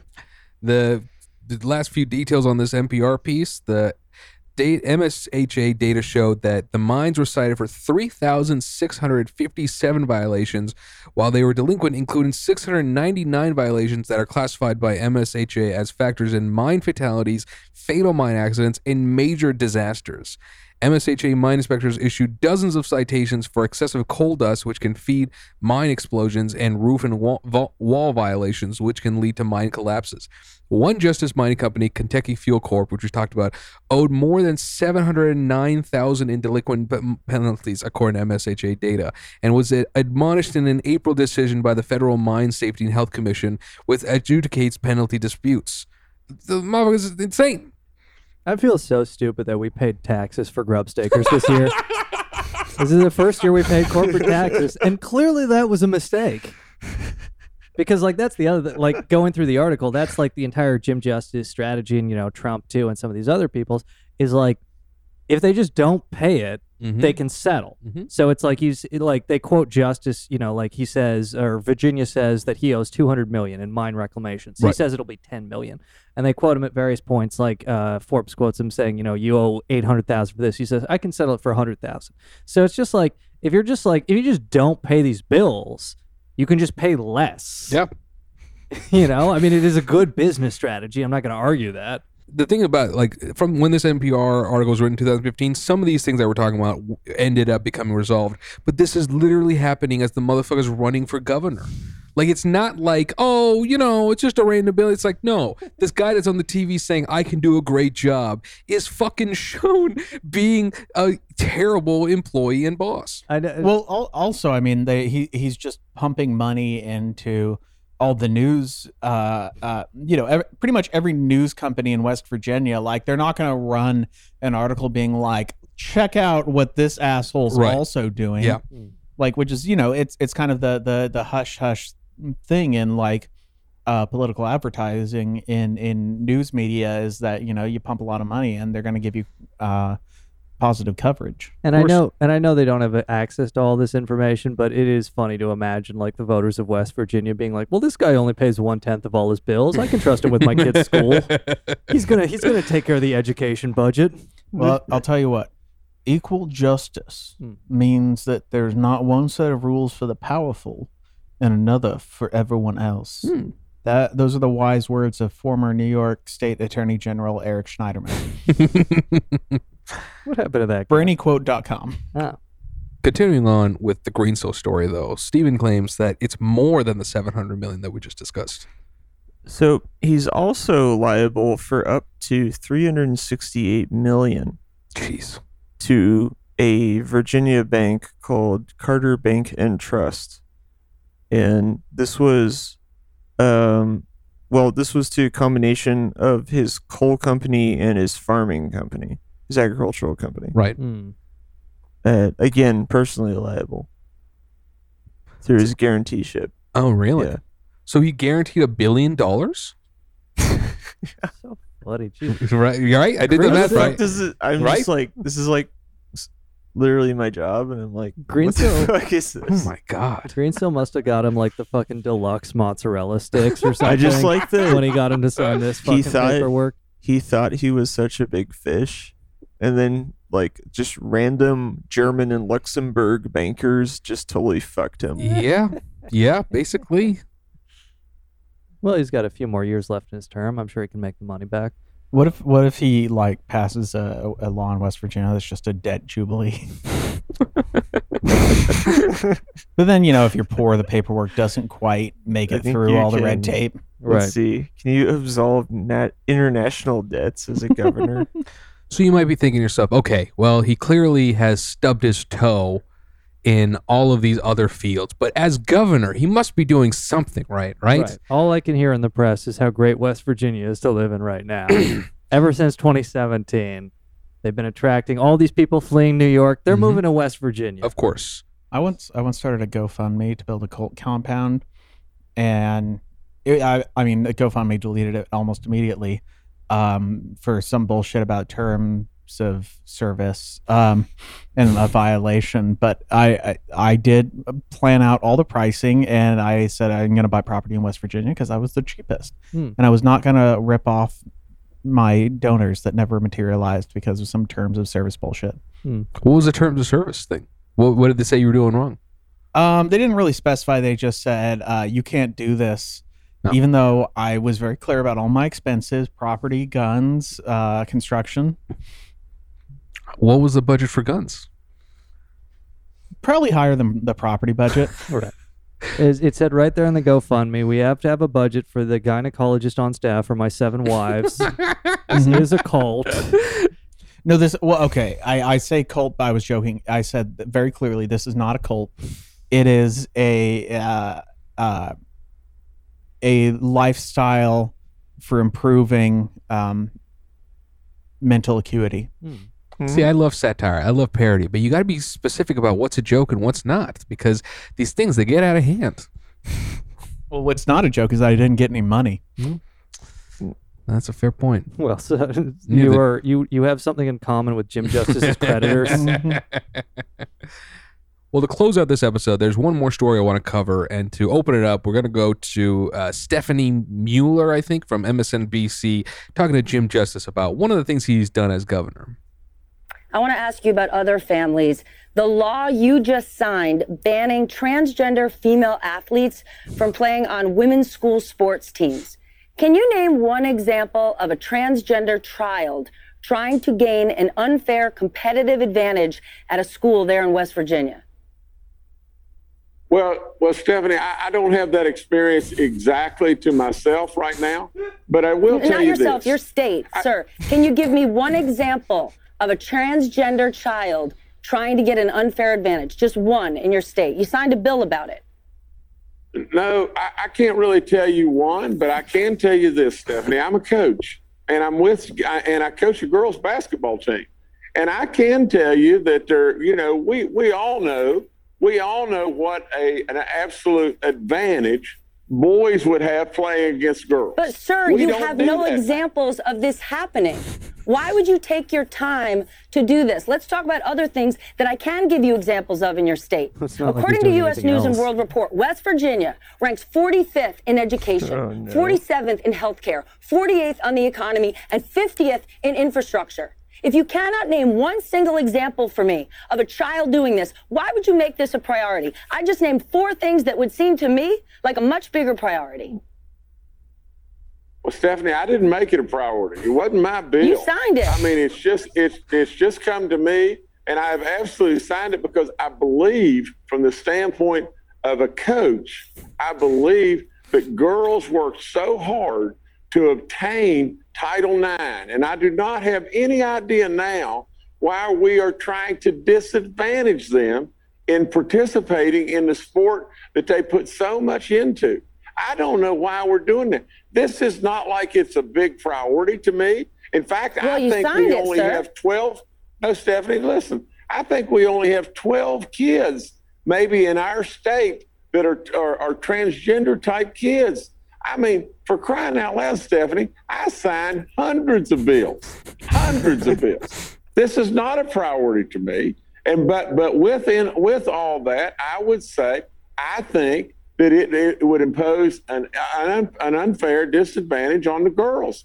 And and so from that standpoint, I support it. All right then, sir. Thank you. And please come back when when beyond anecdotal feelings as a coach, you can show me evidence where those young women are being disadvantaged in your state because I can show you evidence about how ranking that low in education is disadvantaged young women and men in West Virginia. Hey, thanks for watching our YouTube channel. You should know that you can follow today's top stories and breaking Yeah, news. right there, and but she's catch up also on at your Deutsche favorite Bank. MSNBC Oh, Like sure. former- yeah, yeah. No, I, I- listen, she sucks, but I, I, I'll tell I'll tell you what. Uh, I I coach girls basketball and they are dog shit because they do not have a penis between their legs, and that is essential for free throws. Oh, he did like what she'd asked him, for example. He did become Foghorn Leghorn. Oh, for yeah. A second Oh, yeah. It Oh, was, yeah. It was pretty uncanny. I mean, but this is a man that runs as a Democrat, and then Trump gets in office and goes, I- "I'm a Republican now." Like the a spineless fucking jellyfish trust fund man child baby that's eating mozzarella sticks at midnight and and is procrastinating on paperwork. You know, Jim Justice is a blight on West Virginia, and the fact that we can rightfully say that he's a fat ass idiot is, you know, gosh, I can't even imagine what the fucking life of Jim Justice would be like if he's being held accountable for every fucking thing that's going on right now. And we're allowed to fat shame. Uh, at least Yogi and I. Sean's like ninety pounds, so that that's uh, that's borderline. Ninety-five. Wait, what about, what about me though? Uh, I you also aren't allowed to. We have the same dog shit diet, and somehow you have abs. Um, we both ordered pizza today, but you're the one with abs. I don't get it. Uh, we're roommates. Uh, so I've seen his abs, but uh, I'm sorry for saying on the podcast you have abs. It's okay. Andy, make your point.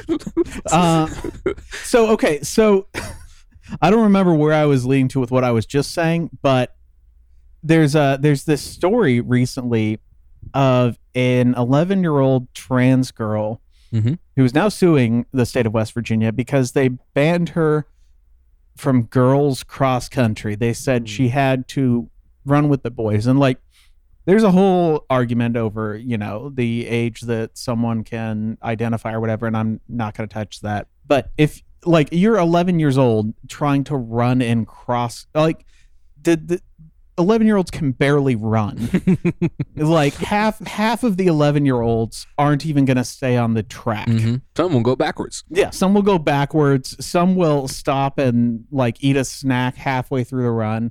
And but because of this thing that he signed into law, this 11 year old girl is banned from running with the girls cross country team. Yeah, which is just uh, like it's it's absolutely ridiculous. And and like Andy mentioned, we're not going to go into the finer details of, of what it means to be a trans athlete, but in terms of being a human being, like I just want to fucking play a sport and I can't do it in this shithole state because my fat ass governor doesn't understand that a human being there's more than 12 fucking trans people in the goddamn state and that maybe, you know, listen are there issues with how this this uh, should be handled? Sure I, I don't have full solutions. I personally think all sports should just be done on merit because to say that they need to be fair in any sense doesn't it's a sport. There's a clear winner and loser. What do you it should be there shouldn't be any fucking division. That's my own fucking personal yeah, they- Let, let- let women into all the sports. Who gives a shit? There was a fucking Fox show about like, oh look,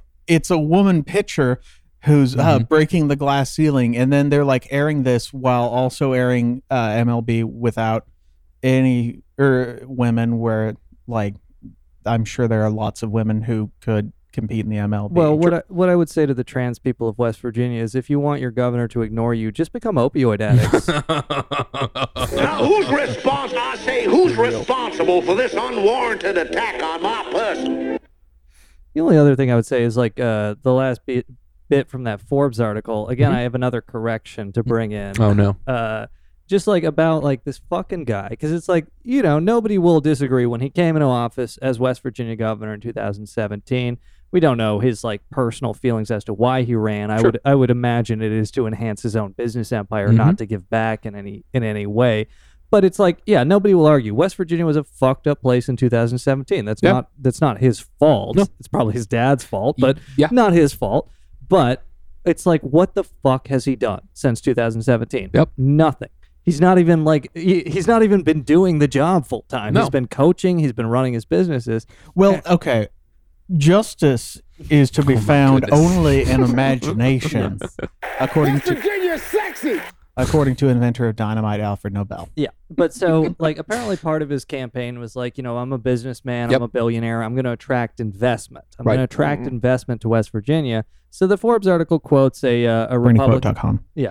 The, the Forbes article quotes like a Republican state representative who points out that, you know, business owners and entrepreneurs expect a level playing field. They're probably like less likely to invest when the governor doesn't divest or put any of his assets into a blind trust and is apparently just like ignoring court orders and all this shit. Like, why are you going to invest somewhere where the governor has a competing company against you that he's clearly stacking the deck in favor Of of? course. But when I say, you know, so that's one point. But then the other point, I, I want to issue a correction. When I said that there's a, uh, a West Virginia delegate who uh, uh, filed a law to make the governor live in the in the Mhm. mansion, I was wrong about that. It's actually a requirement of West Virginia's constitution that the governor is required by the W- West Virginia Constitution to quote unquote reside in Charleston, the state's capital.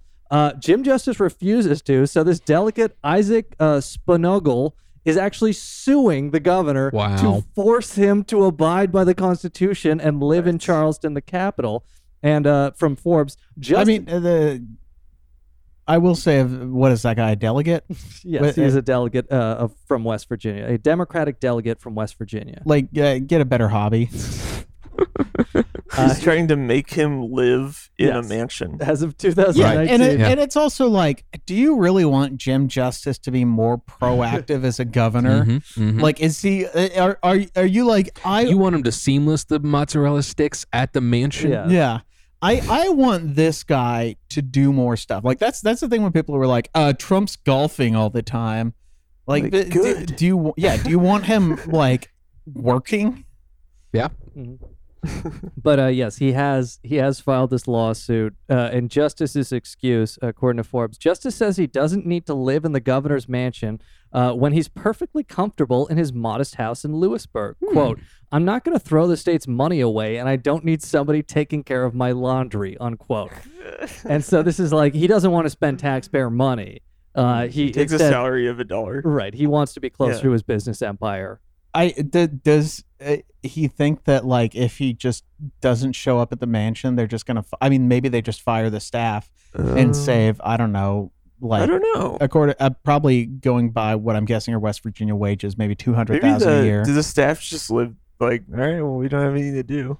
Let's Yeah, I just mean- get paid for nothing. Yeah, maybe they they they go to work and play a, a Switch portable. There's a gardener who's just Yeah. like he doesn't have anyone fucking. Oh, the gardener's up in- definitely up in got to go his to work. business. Like he's got, yeah, Mhm. he's got to do stuff because It's like- that's still a Well, he doesn't of have the anyone state. like watching him. Yeah, That's good. Yeah, un- unless he's like planting food, then Jim Justice is watching him. he's planting corn and and uh, grain.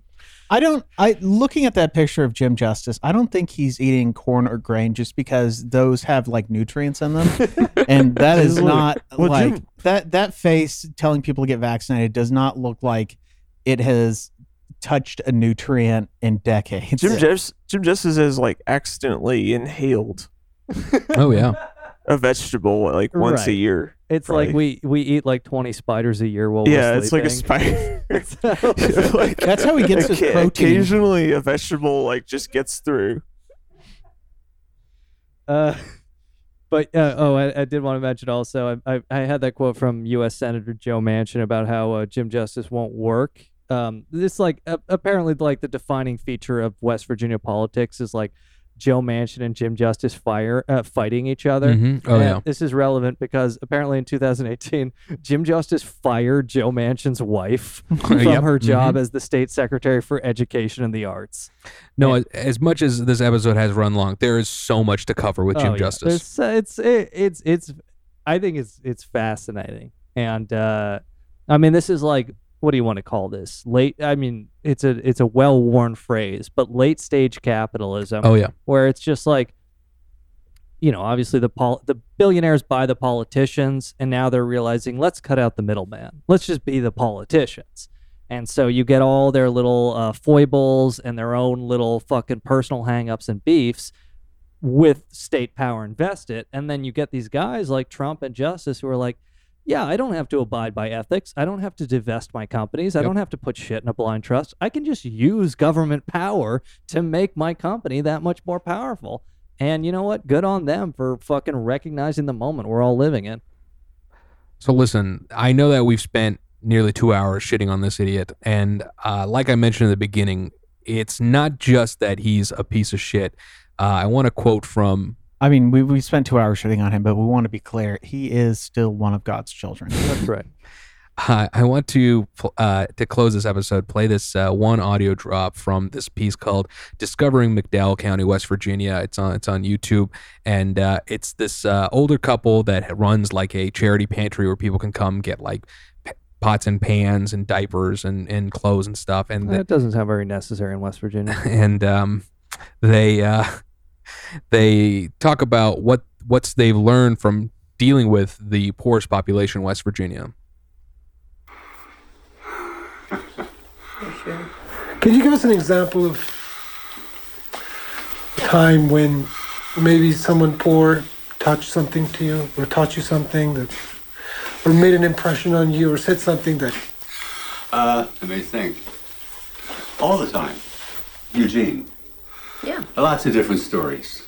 Okay. Eugene was a guy living in a house by himself, and he was a retired miner, disabled, living on what, not, six, not even $600 a month, probably back then. And Eugene had a leaky roof. And when I went to check the roof, I needed help with, and when I went to check the roof, this wasn't just a leaky roof. I mean, it was like it was encouraging the rain to come in. So he couldn't use his bathroom. He couldn't use his uh, bedroom. He couldn't use his kitchen. He basically was left with one room with a coal stove in the corner. The room was covered with black because of the coal stove. And he had a very bad back. That was his disability from the mines. And he slept on a ratty couch with a piece of with a piece of plywood on it. And we, a group that of volunteers, not necessarily myself, went in there. And I kept saying to Eugene, so we went in to fix it. But anyway, I kept, when I visited Eugene, I had to be very careful. I kept saying, well, I don't know if we can afford to fix this. I don't know if we have the people to fix it. I don't know anything. Don't count on anything. And in this mess that he lived in, uh, sleeping on this plywood in, a, in this soot-covered room uh, with a pan of potatoes, just boiling potatoes. That's what he lived off, these potatoes. Eugene said to me, he looked at me, he said, I don't, uh, I don't care if you fix my roof. I thought, "Man, what do you mean you don't care if I fix your roof? He said, the only thing that means anything to me is that somebody cares. Now, the rest of the story. They did a good job on the roof, the volunteer group, and it was not cheap. About a month or two later, I hear that Eugene has died. And of course, being very practical, I said to myself, darn, and we just spent all that money on the roof. But then I realized, they said, Eugene had died and they found him dead in bed. I thought, that was the greatest thing I've done in years.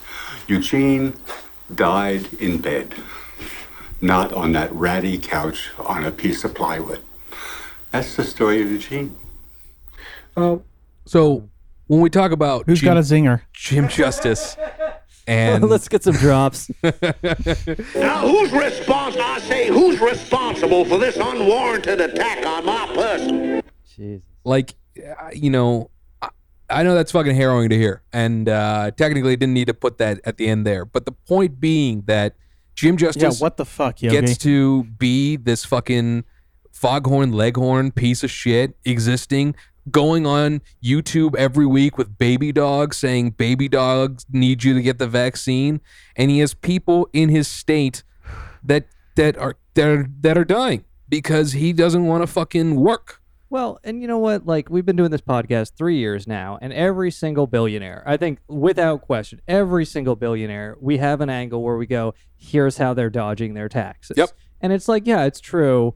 You know, federal taxes. Some of that goes to like blowing apart Afghani f- uh, pine nut farmers and you know the war machine and all that. But also a lot of it goes to healthcare. A lot of it goes to education. A lot of it goes to social services. A lot of what these billionaires are dodging is help for people like Eugene. Yep. And it's just like when we talk about a guy like Jim Justice, the end of that Forbes article that I've been quoting all this episode, the end of the, the article is two years into his term as governor in August, I believe 2019. He calls a press conference to announce that he has finally paid back the taxes he owes to the state of West Virginia. So the governor, two years into his term, finally pays his taxes to West Virginia. I think we've found a good billionaire. And then What about his taxes to Credit Suisse? Yes. The article ends by saying, quote, as for his obligations outstanding in o- other states, he says, quote, it may take a little while, unquote. Wow. So it's like, you know, when we talk about these people being just like relentless tax dodgers, these are like the literally the most powerful, most comfortable people on earth.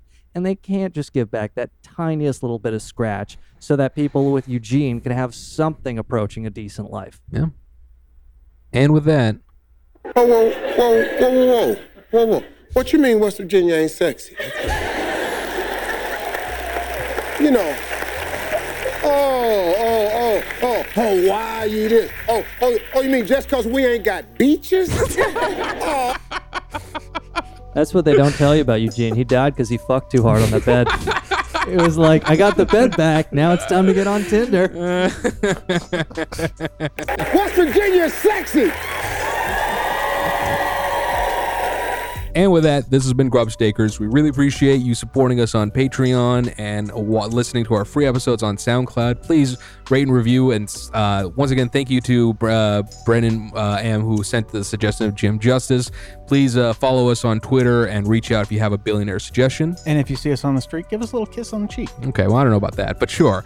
Uh, Maybe two kisses. If you uh, want to see our sources, we put them on grubstakers.net when we're not lazy. And with that, this has been Grubstakers. I'm Yogi Paliwal. Mandy Palmer. I'm Steve Jeffries. I'm Shumpy McCarthy. Yogi and I will be in uh, Portland September 16, Seattle September 17, 18. Thank you for listening. Thanks for supporting. Goodbye. You got to name the venue, dude. Was Uh, the Rendezvous, September 17, 18. Uh, And the time. Siren Theater at September 16th, 8 p.m. 8 p.m. for all these shows. And uh, Annex Theater, David Bory, Maddie Smith, September 24, 25th at the Annex Theater. West Virginia, sexy. All right, doodles. Oh, my Audacity crashed. That's not great. Recover projects, please. All right, we're fine. Goodness. Hopefully that works. Save project. I was about to say your Audacity wouldn't crash if you were using Linux. Okay. But that's probably not true. Come. You had the Audacity for a minute. Oh my goodness. Chris, cut all this out. Yogi, don't you even let me get started on my Microsoft Arc mouse, which was not compatible with my Surface Pro. Oh, even I returned it. And then I got a new one and the same fucking problem. Really? Might be a driver issue. Yeah. You I are even- the driver. No, I spent an hour on support with Microsoft. And? No? Uh, no, no resolution. I'm, I'm going to return it to Amazon, get a different mouse. Just Get don't want the to get the with Surface anymore. mouse, the one that breaks breaks breaks. I'll, I'll No, but that's the one I had. Oh, I got That the, the? Arc Surface Yeah, yeah, mouse. yeah. It didn't work? It worked for a minute and then it stopped working. We're using What- Bluetooth headphones as well. I was. Yeah, that's the issue. You can't do do, do, do You can't do both? Oh no way. No. What what a great product. Oh yeah, no. you it's- know it's- it's the shit. one the one thing that works on every computer, uh, um, a wireless mouse does not work on the Surface. Yeah, it works off Bluetooth. I'm pretty sure. It- So you can only have one Bluetooth at a time on the Surface? I mean, yeah, it sucks, but yeah, probably. Interesting.